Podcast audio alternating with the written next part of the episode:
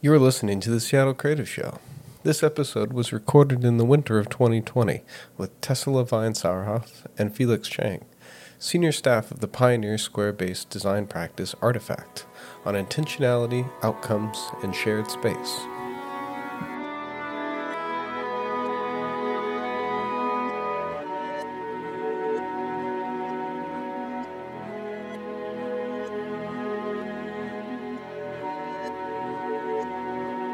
Well, welcome to this episode of the Seattle Creative Show. I would love to hear the story of how you ended up at Artefact and kind of where in your careers are you, and why is Artefact kind of the perfect place for that? Go for it, Felix. Perfect. Well, thanks so much, Johnny, for having us. We're really excited to be here. Once again, my name is Felix, and I'm a strategy director at Artefact. And I originally come from a cognitive psychology background and thought about being a psychologist for a while. And one of the final conversations I had with my college advisor, actually, was he asked me, you know, what are you going to do with your career? Are you going to just work at a job, or are you going to do work that supports people? And at the time I was like, but then it's actually been something that's really stuck with me. And I've been thinking a lot about how through my work I can support people. And what I think is nice about psychology and being a psychologist is you're able to have really rich one-on-one interactions with people and really learn about their experiences. But then as I continue to think about ways that I can support more than just people on a one-on-one context, that's how I found design as an industry and user experience design specifically, thinking about ways that for anything that you are creating with communities, ideally, you're able to understand the range of people who might engage with what you're creating, really try to understand their needs, and then also really trying to hold yourself accountable and really making sure that you're engaging them in your work process. So that was something that really drew me to design and design research. And from there, I worked in-house for a while at IBM, and then I transitioned to Artefact, and it's been a great ride since. I'm Tessa, Senior Account Director at Artefact. I've been in the agency consulting space for almost 15 years. I did a lot of time in more standard sort of brand strategy, marketing, communications, then a bit of grad school. So I did my MBA with a focus on sustainable business, and then was more recently at Digital Kitchen, where I started and led our social impact practice, which was working with big companies, thinking about their sustainability or social impact programs and how those translate into metrics, but also sort of branded experiences. And while at DK, I got invited to come chat with Artefact about what an account practice might look like at Artefact. It was not something that had existed previously. Through Dave Miller, I came and spent a lot of time chatting with everyone and made really clear, like, oh, you know, I'm not looking for a job. I love my job, but I'm happy to talk to you guys. You guys are so great. And at the end of it, got a job. So I've been at Artefact about 4 years. I'm sort of a different breed than everybody else there. I have a background in art history and gender studies. I did my master's in business. I'm not a designer, but I've been in the design world for all of my career practically. Yeah. Nice. So Artefact was founded in 2006. And I guess just to go off what you're saying, There was no account program happening, or what was the structure then, and kind of how did they get to the structure today? I mean, I think one of the sort of hallmarks of the Artefact experience has been that we have these amazing practitioners who both lead programs as well as actually do the work, lead teams. They're in the weeds with the projects. They're sort of able to directly talk about the work that we're doing because they're doing it. But along the way, we realized that this was putting a lot of pressure on leads. And you know, candidly, we were sort of looking for these unicorns who could do everything and that we didn't really have folks that were specifically focused on our clients' business and on the relationships that we develop with them and keeping in touch with them, making sure we're bringing them value, and sort of being what we call a trusted advisor to them. So that's when I was brought in to sort of help the organization do some of that, but also sort of train up that muscle in the organization a little bit too. And can one of you kind of tell me more about what does Artefact look like today? Because I know that it started out, I guess in my mind, I have this perception that it started out as industrial design, but really it's, maybe it's just because those were the people that I knew that were there. Yeah, right. But it's this kind of holistic interaction design from every perspective. Can you tell me more about that? Felix, you're the one doing it. I think Artefact's practice has definitely evolved over the years. I think traditionally we have had really strong industrial design practice. And I think a lot of our work historically focused on the intersection between physical and digital, right? Making sure that we're thinking of both the intended positive outcomes as well as the unintended potential consequences that design might bring, and designing against them by acknowledging and really thinking intentionally about what are risks that we might create through our technology as well as through our active design, who we might be excluding unintentionally. And then by really highlighting that, we can then prevent that, hopefully. Yeah. Was there kind of a turning point when Artefact said, we need to go this direction as a practice? I mean, I'd say when I came on, maybe four or five years ago, there were part of the conversations we were having were, okay, how do we use design for good, right? Like we are inside the machinations of making products and services and systems for people, and how do we use our powers to sort of build this more equitable, sustainable world that we want?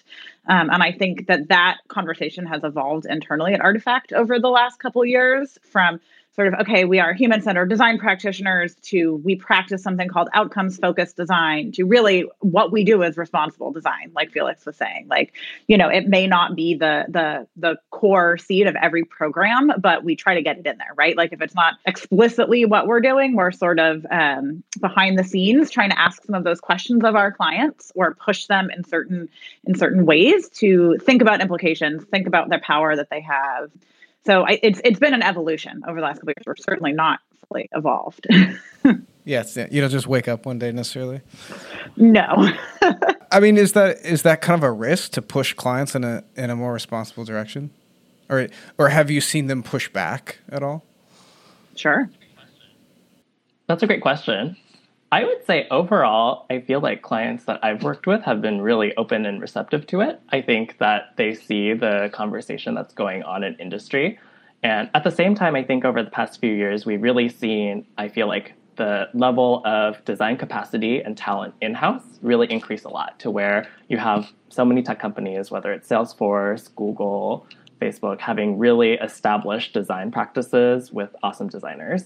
And so I think part of it is, whenever you have lots of designers clustered in a place where they're able to think and share ideas, they're really pushing themselves to think about how they can expand their craft. And so you have a lot of senior practitioners thinking really intentionally and reflectively about their craft, which also leads them to the conclusion that, hey, we do need to take a step back and think about what it is to think through the consequences of our work and how we can make it more ethical and responsible. And so I personally have seen, I think, a lot of interest whenever we bring up ideas with clients. They're really receptive usually. And so we're able to learn from those organizations with deep expertise in terms of how they're tackling ethical issues. And they're also able to learn from us, looking at our experiences working with organizations across sectors, learning analogous trends. And from there, I think it really helps to build everyone's capacity. As a design firm, we're also able to help them communicate their findings and their point of view and perspectives as one of our expertises in communication design. Mm-hmm.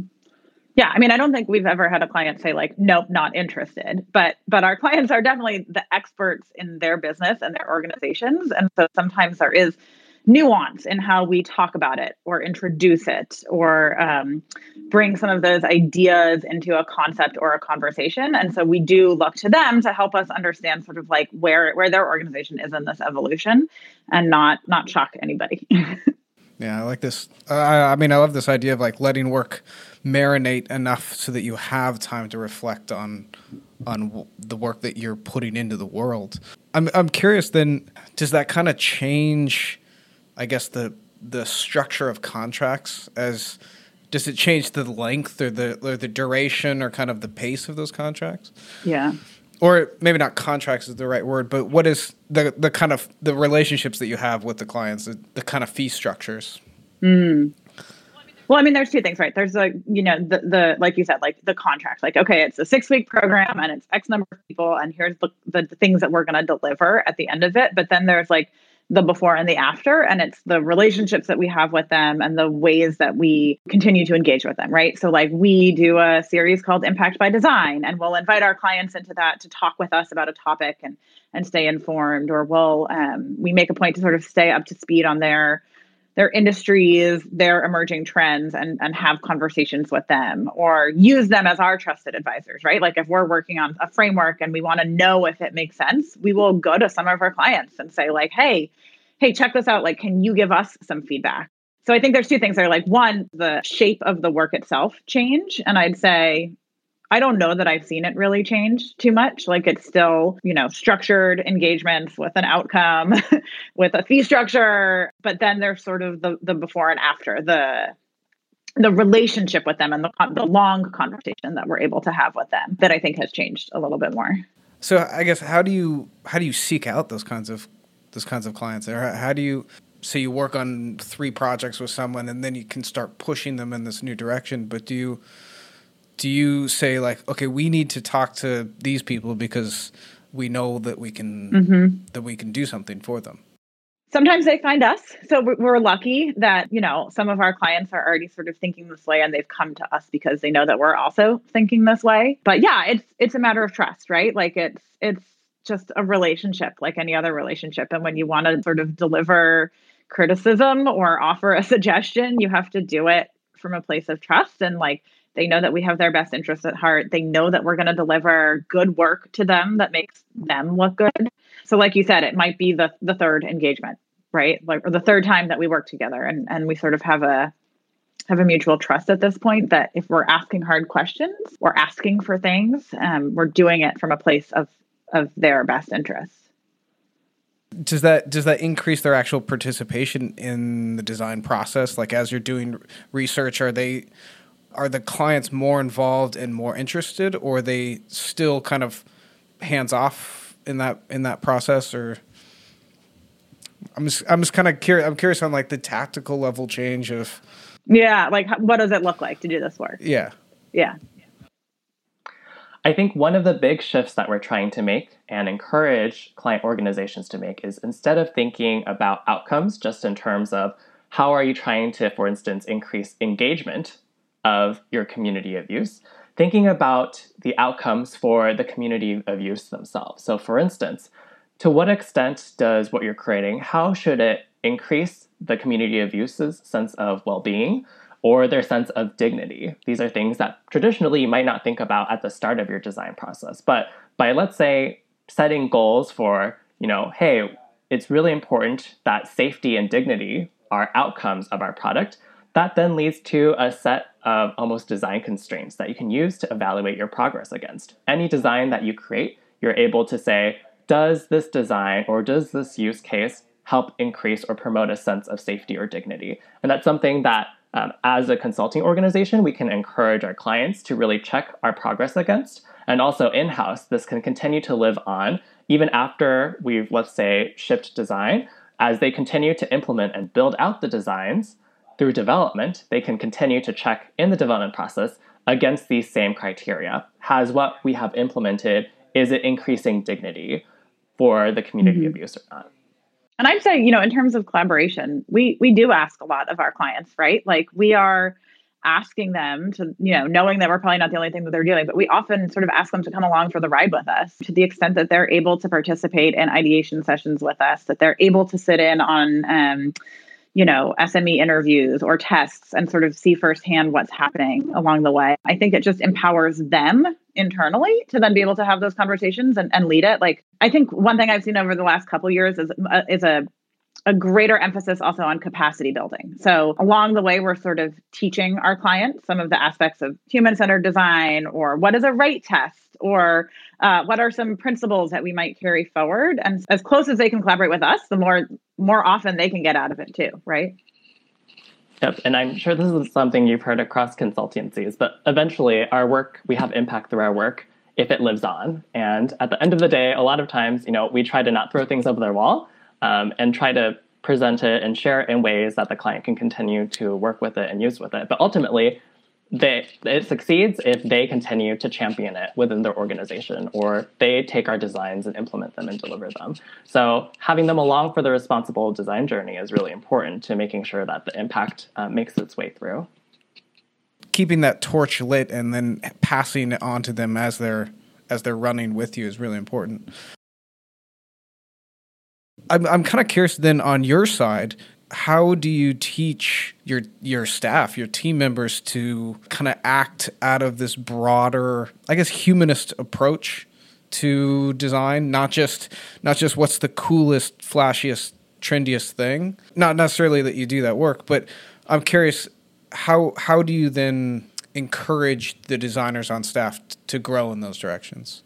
I feel like as human-centered design continues to evolve, it's really drawing inspiration from community engagement, to where I feel like ultimately, the more inclusive your design practices, the more you shift power away from a certain few people who might be, a product owner at an organization, and shift it towards your community of use, regardless of what you're designing for. So, if you're creating an AR map, let's say that. To what extent do people of different backgrounds, are they dictating the direction of the product? The more that you can shift decision-making to communities and people who actually will be impacted by something, I think the more that you're able to be humanist. Because fundamentally being humanist, I think, is, letting people do what they want and what they need to. And so the more you can shift that spectrum to where the power is shared in decision-making and how a product is shaped, I think the more humanist it is. I was going to say, internally, I think we're lucky that all of our practitioners want to be doing this work, right? Like, they want to be having these conversations with our clients and thinking about these big problems that we get to design for from a responsible, ethical lens. And so internally, it's just about giving them opportunities to have those conversations and arming them with frameworks and tools and examples to be able to talk about it with our client. But I think, we have like an army of evangelists. That part is easy. The space that you work out of. Yeah. I'm curious how. My house. No, well, both sides of that, right? Both sides. Recently the Artefact studio went from renting to building out their own space. Yeah. And that was a very intentional creation of different types of rooms or different different types of spaces, different vibes for lack of a better word. You took a lot of effort to do that, and I've been in it, and it shows, and you can definitely have different intents in each one of those spaces. Does now working from home kind of change what you view the office as? Are you going to go back to it and use it in a different way? Those are great questions. Yeah. So our space for March was used all the time. We have a really big, beautiful cafe area that we opened up to community groups for meetings. We hosted workshops. We partnered a lot with groups like AIGA to make the space available. It was something that was really important to us. And so I think internally, we've had a lot of conversations about how do you build community in a virtual way, right? There are conversations we're even having with our clients, but it's not a one-for-one. You can't take the experience of an analog event and allow for those like serendipitous moments in the hallway, or those, sort of like magical conversations when you're waiting for a beer. It's not the same thing at a virtual event. So we've been trying to figure that out for ourselves. And then I think, that nothing is set in stone, but I think the way we work has profoundly changed. We have seen that it's possible to be remote. We've even, we've conducted remote workshops and remote presentations and remote ideation sessions, and we've built up those muscles and those tools. And so not to say like we don't all want a moment when we're going to be back together again, but I don't know that a large, beautiful space is going to be what we need in 2 years. It's a big question, right? Like, sort of on a more meta level, like what happens to downtowns? What happens to offices? What happens to business cores? And I think we're probably part of that conversation to a degree. It's kind of, it's separate where we have physically shifted away, but we're still doing the same work in a different set of tools. Yeah. Do you think the physical space does have an impact? Yeah. So I'd say if you're asking me, yes. Right. But like, I'm the person in the office that goes from multiple meetings. I want FaceTime with people. I want the the serendipity of seeing something on a whiteboard and asking what that is and learning about a project team. So I think it's probably a little bit different for each discipline too. Who's going to say that there's any substitute for being in a room with someone and having a conversation with them and seeing their face and their energy and being able to like physically collaborate together. So yes, I think there's still need for that. I do think in terms of collaboration, I feel like the pandemic has obviously hurt, but it's also helped in some regards. I would say there will always be a place for meeting in person for really important junctures of your project where you can really, to Tessa's point, flesh it out with someone, really understand and dive into a program and work shoulder to shoulder. I think that there will always be room for that. At the same time, I feel like all of our clients now are very familiar with remote whiteboarding technology, as I'm sure the whole world is. And so I think it's really made it easier to collaborate on a day-to-day basis because everyone is comfortable using digital whiteboard software now. And so for day-to-day tasks, that collaboration is actually working much more smoothly. And I think in relation to remote collaboration, I think remote collaboration works when everyone is remote, but whenever only some of the people are remote, that becomes a challenge because there might be impromptu meetings in person that people who are remote might be excluded from. And so that will be one thing to solve for, a key challenge to solve for as we transition back, because I think a lot of people, for a lot of folks, perhaps folks with young children, for instance, it is easier to work remotely because then you can be with your child. Or you want to get away from them. Or you want to get away from them. You want to go back to the office. So I think there's definitely pros and cons. I'm still just imagining the war rooms that you guys have where just every wall is whiteboard. I'm very jealous of those. They're beautiful. And, a Miro board is not a substitute. It's not quite the same. It's not thinking about the one for one. It's not like we're taking a beautiful three-sided whiteboarded room and the ability to move things around physically and translating it to a Miro board. But the Miro board is working, right? Like we are able to get our work done that way. And it's just a different way of doing it. Yeah. I think it's just try not to think of it as a substitute. Think about it as something different. That's fair. That's fair.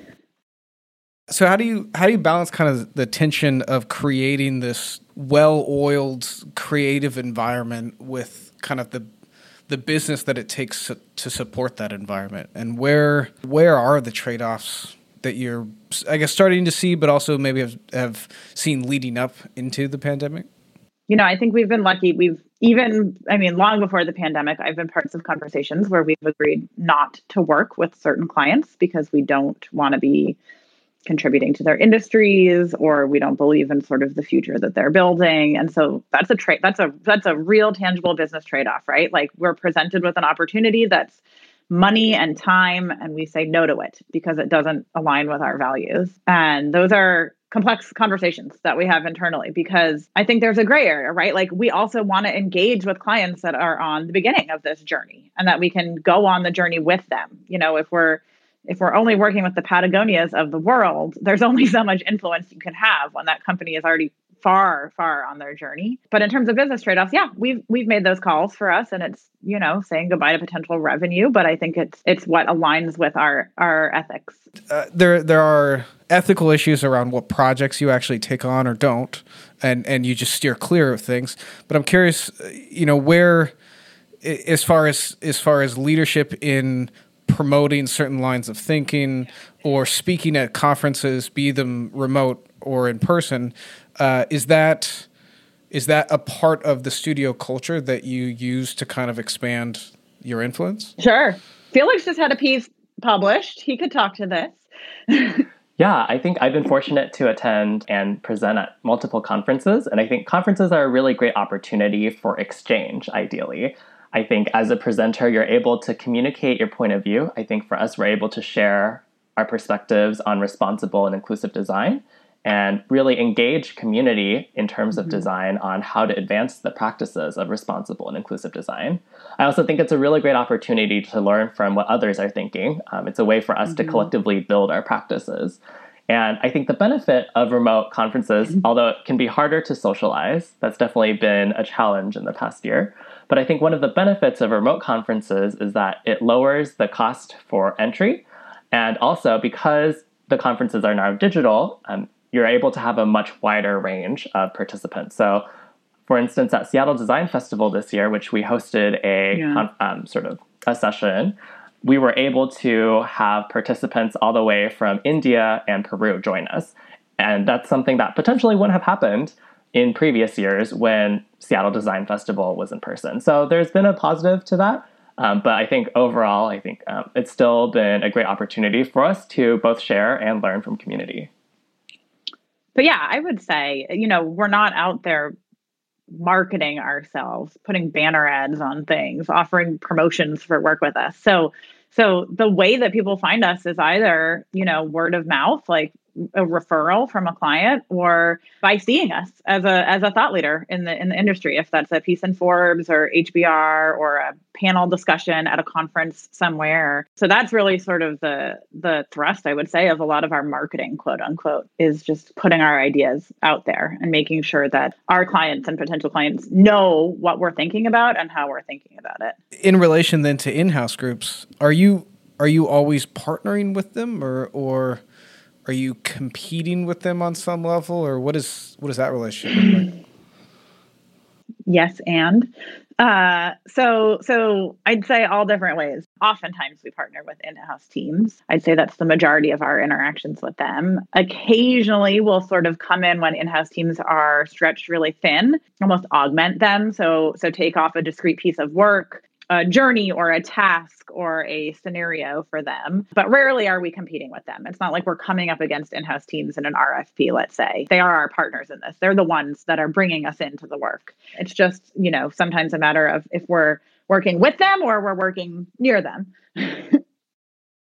I'm curious about the kind of internal projects that you have spun up just in, I guess, in-house to the agency itself. Were either of you involved in the 10,000 feet product? That was before my time. That was before me as well. Okay. But I could talk about it. Yeah. I mean, So the origin story is really that we were looking for a tool to do exactly what 10,000 feet does, and it didn't exist. And as product designers, the answer that they came up with was, let's make our own. I think, Tessa, for context, for people who might not know what it is, do you have like a 1-minute snapshot?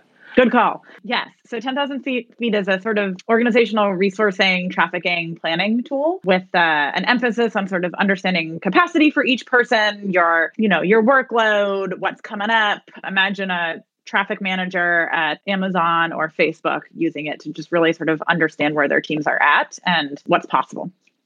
And so it was really intended to be a solution for ourselves, but I think a little bit also the experiment of what is it like to make a product, right? Like if we say that we can go to our clients and help them conceive of and build and launch products, we need to be able to say that we've done it ourselves. There's that credibility piece there. You know, I think as an organization, we're super lucky it actually worked. It was a tool that people wanted to use and then got sold last year. So, you know, full cycle, like our organization has really sort of seen 10,000 feet from birth to launch. Have you kind of seen like the number of in-house groups, at least in the Seattle area, as they grow and more companies come in here? Has that affected Artefact specifically, or do you kind of you're looking much broader than the specific Seattle market? That's a great question. I would say it really varies by the specific organization. I do agree that we have seen a lot of in-house groups become much more mature in how they practice design and the number of designers they have, for instance, which has both positives and potential drawbacks. So the positive is when you have a lot of designers at an organization, they all really understand the importance of design, and it is much more likely that the rest of the organization does as well. So that creates opportunities for design services. A lot of times, if let's say they have a very large team, they can take on that work themselves. And so as a consultancy, a lot of times our role will shift more to potentially supporting or advising the in-house design team and also helping build their capacity in areas where they might not have as strong capacity or maturity yet, such as in a practice like responsible or inclusive design. Mm-hmm. But I'd say, yeah, there's no doubt that like sort of the in-house world here in Seattle has grown over the last couple of years. I mean, it's irrefutable, but I don't think it's been a bad thing for us. Like Felix says, rising tide floats all boats. So if there's greater design maturity, if there are more people who understand the power of design, that's good for us. I'm kind of curious on I guess, your own staffing then in relation to that. What are your kind of talent recruitment ideologies? And then also, are you seeking out work that you don't quite have the people for, but you're kind of bringing those people in as you're landing something? Or do you know the skill set that you have already, and those are the projects that you're pitching on? I mean, I'd say at our core, we are pitching, pursuing, winning work that we know we're going to do a good job at.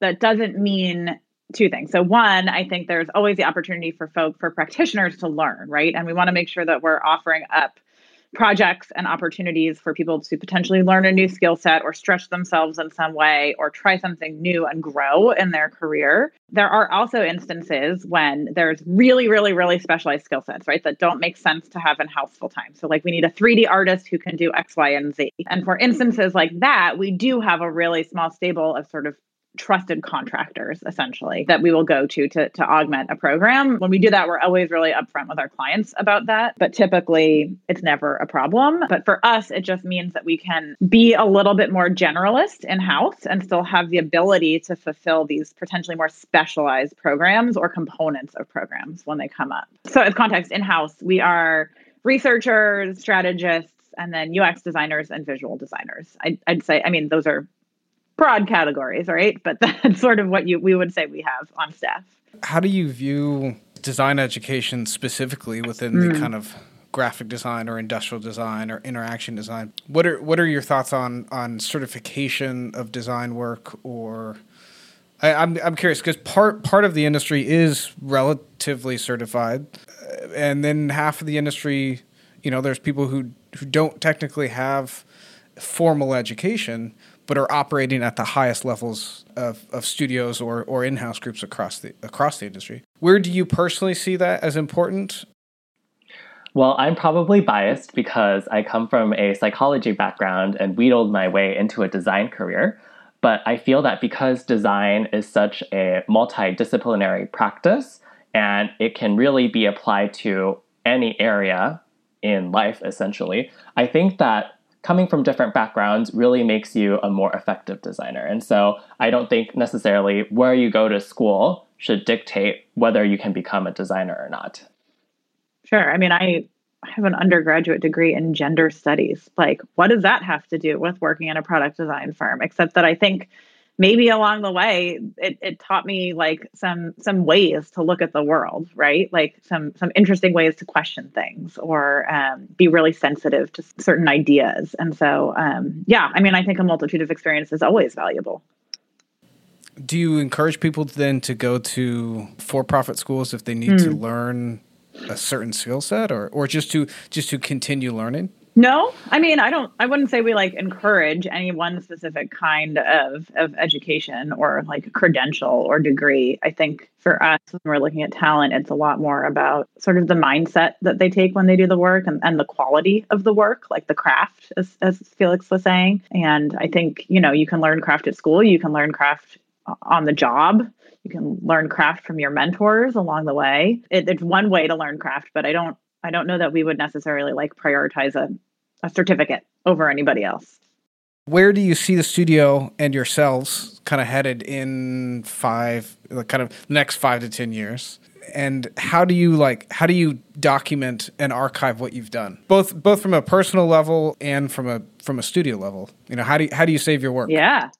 So real tactically, we have a in-house tool that's our portfolio site. And when we wrap up programs, we give folks on the program a day or two to sort of think about writing it all up and synthesizing it. So we have a set of questions. It's who is your client? What did they come to us? What did you do? What were the outcomes? What are some things you learned along the way?